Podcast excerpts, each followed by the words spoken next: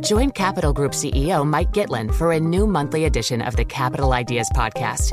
It's your look inside one of the world's largest asset managers. Subscribe wherever you get your podcasts. Invest thirty minutes today. American Funds Distributors, Incorporated. Osage County, Oklahoma is getting a lot of attention right now. It's the setting of Martin Scorsese's latest film, Killers of the Flower Moon. The movie's based on a book about the nineteen twenties Osage murders, when white men poured into Osage County and killed Osage people for their oil wealth. I'm Rachel Adams Heard, the host of In Trust, a podcast from Bloomberg and iHeartMedia. For over a year, I was reporting a different story about other ways white people got Osage land and wealth, and how a prominent ranching family in Osage County became one of the biggest landowners here. Their ranching empire was built on land that at the turn of the century was all owned by the Osage Nation. So how'd they get it? Listen to the award-winning podcast In Trust on the iHeartRadio app, Apple Podcasts, or wherever you get your podcasts. And let's get to our guest. We can talk a little bit more about this with William Warner, uh, founder and C I O at R Squared Global. William, pardon if uh, you can't talk specifically about Alibaba, but if you can, that's great. And also we can just talk about the general thinking uh, that maybe uh, the, the regulators are, are, are prepared to uh, soften their approach. Yeah, I mean, in my view, I think the Chinese government is, you know, under fire for, for, for many different aspects. Now now we are having this mortgage issue um, and mortgage boycotts, which, you know, which the government would not want to see, uh, especially with the upcoming Congress meeting in October. You know, the, the last thing they want is political instability. And I think, you know, one of the ways for them to attract foreign investments again, to attract, you know, even domestic investors is by loosening the existing regulations. Um, and, and the most obvious one, I guess, is is in the tech industry. We we have seen them, you know, making progress for the past six months, um, you know, granting new gaming licenses again, um, you know, making even Didi feasible again as a company, and, and, and same for Alibaba. So I think they are, in a way, uh, moving in the right direction, um, but but the the positive impact of it, I guess, could take time. And with that positive impact taking time, do you see opportunities as we head into the latter part of twenty twenty-two for Chinese markets? I mean, you mentioned the, the two key sectors there. Yes, uh, I think, yes. Uh, the key is for, for investors to gain confidence again. And, and at this point, with so much trouble brewing in China, it's it's quite difficult to, to you know, to to be able to go all in in China, for example, right? Um, After the election, however, in October, I think, you know, we could see more upside. Um, before that, you know, we, we have so much headwind in, in, in the market in the U S, uh, in, in Europe, and and in, in China, that problem. So I think, you know, if you ask me when when the market in China could, could really rebound or take off, I think, you know, I, I would give it at least a year. William, do you fear at all that what's happening in the property market could morph into a, a banking crisis in China? Yes, of course. That, actually, that is one of my biggest worries right now um, in terms of tail risk within Asia.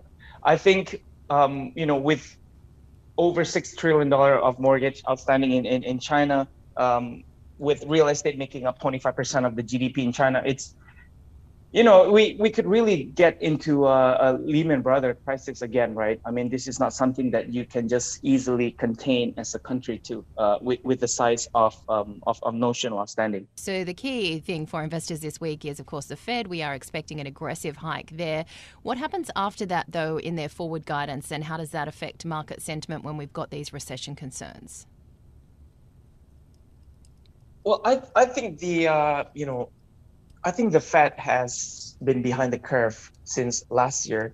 Um, so right now we we are barely on the catch-up phase, in, in, in my opinion. And, you know, we have not really seen inflation number peaking. We we actually still see it rising uh, every single time we get inflation data. So I think um, there is a chance that the Fed will have to hike even bigger um, or even faster. Um, that, I think, could could really make uh, the market jitter. I think that the, the equity market could stay weak um, for quite an extended period of time. Um, and people confounding. Are, are, are always, yeah.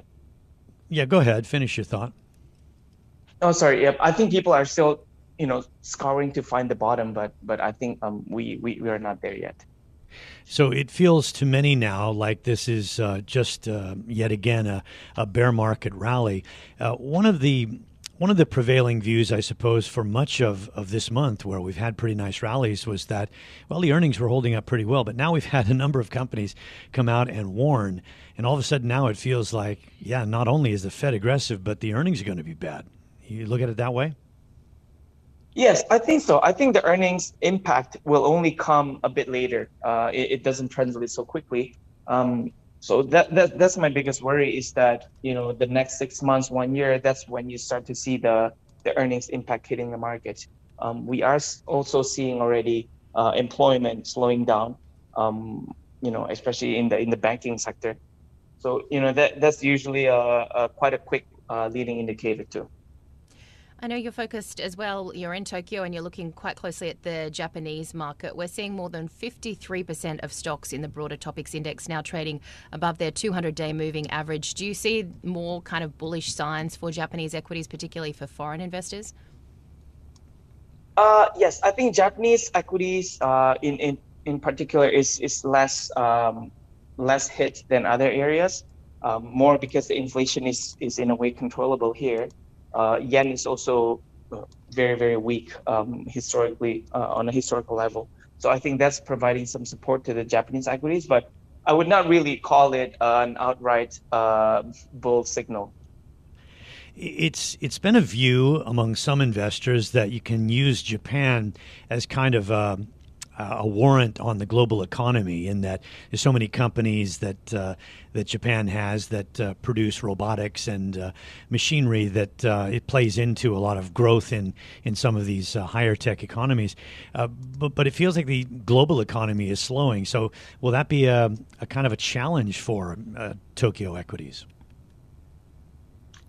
Uh, yes, I think I think Japan equity, you know, we... We, we we barely see it uh, almost ever in a, in a bull market phase. It's it's usually just following the other markets. Um, I think similar for this time around. If if the global market is staying weak, um, you know, Japanese economy is I, I guess quite quite dependent, especially the stock market uh, with the other regions. So I think that will provide some sort of cap, or you know, it would it would make the stock market range in Japan too.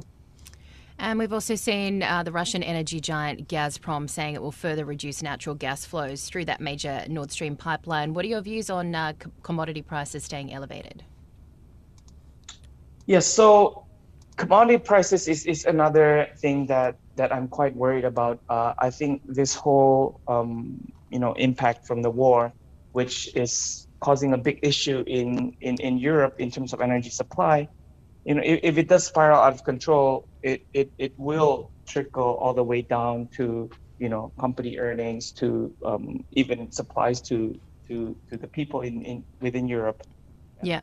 All right, William, thank you for your time. William Warner is founder and C I O at R Squared Global on the line from Tokyo for us here on Bloomberg Daybreak Asia. Do you love Elon Musk? Do you hate Elon Musk? Do you have no idea what to think about Elon Musk? Then we have just the show for you. He's become even more larger than life. Buying Twitter doesn't get us closer to Mars. They are like really close to the edge of like everything falling apart. Like, oh, Elon, I volunteer. Put a chip in my brain. Each week on this podcast, we'll break down, analyze, and debate the most important stories on Musk and his empire. It's all one big universe. You just work for Elon, Incorporated. From Bloomberg Businessweek, this is Elon, Incorporated. Listen wherever you get your podcasts.